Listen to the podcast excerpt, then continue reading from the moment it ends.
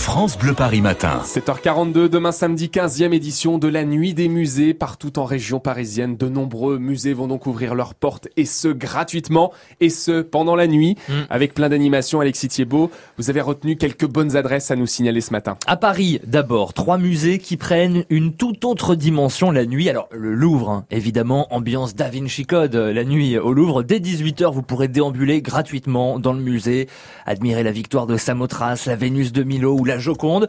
Et durant la nuit, les- des élèves d'une vingtaine de classes présenteront des restitutions théâtrales de certaines œuvres. C'est à voir, hein, le Louvre en nocturne, faut vraiment le vivre.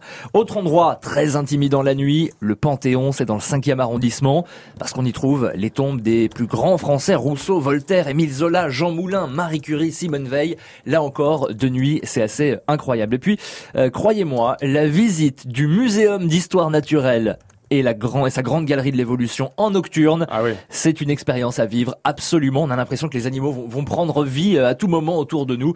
C'est vraiment génial. La nuit des musées, c'est demain, mais on vous en parle dès ce matin sur France Bleu Paris. Ces musées gratuits toute la nuit et pas qu'à Paris. Il y en a beaucoup en région parisienne. hein. Oui, à commencer par euh, les nombreux châteaux franciliens ouverts toute la nuit, comme le château de Fontainebleau en Seine-et-Marne, où l'on nous promet, je cite, une charmante ambiance intimiste dans les allées du château.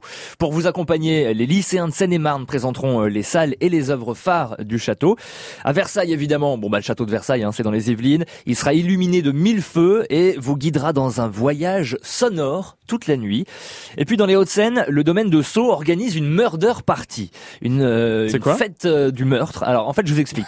La Non, fête du meurtre, gay, ça, va gay. bien ensemble. Non, c'est une, une Ah, murder, une murder party, c'était pour traduire. Non, en fait, l'idée, c'est qu'un murtre a été commis, alors un faux meurtre, hein, évidemment, et vous participez à une enquête policière, grandeur nature, C'est un les... Cluedo, quoi. Exactement, c'est un- c'est exactement ça, un Cluedo dans le domaine de Sceaux. Et puis dans le Val-de-Marne, le château de, de Champs-sur-Marne accueille euh, toute l'année de nombreux tournages de films et vous propose donc, à l'occasion de la nuit des musées, de venir danser dans le domaine sur une playlist de musique de films. C'est assez sympa, c'est original. Ça tombe bien en plein festival de Cannes. Les musées, les châteaux incontournables pour cette 15e édition de la Nuit des musées. Accès gratuit toute la nuit. Alexis, allez, encore quelques lieux à ne pas rater. Alors, le musée de l'air et de l'espace, tiens, c'est au Bourget, en Seine-Saint-Denis. En plus de visiter le musée de nuit, vous pourrez, à l'aide d'un télescope installé sur le tarmac du musée, observer le soleil de 18h à 22h et Mars après 22h.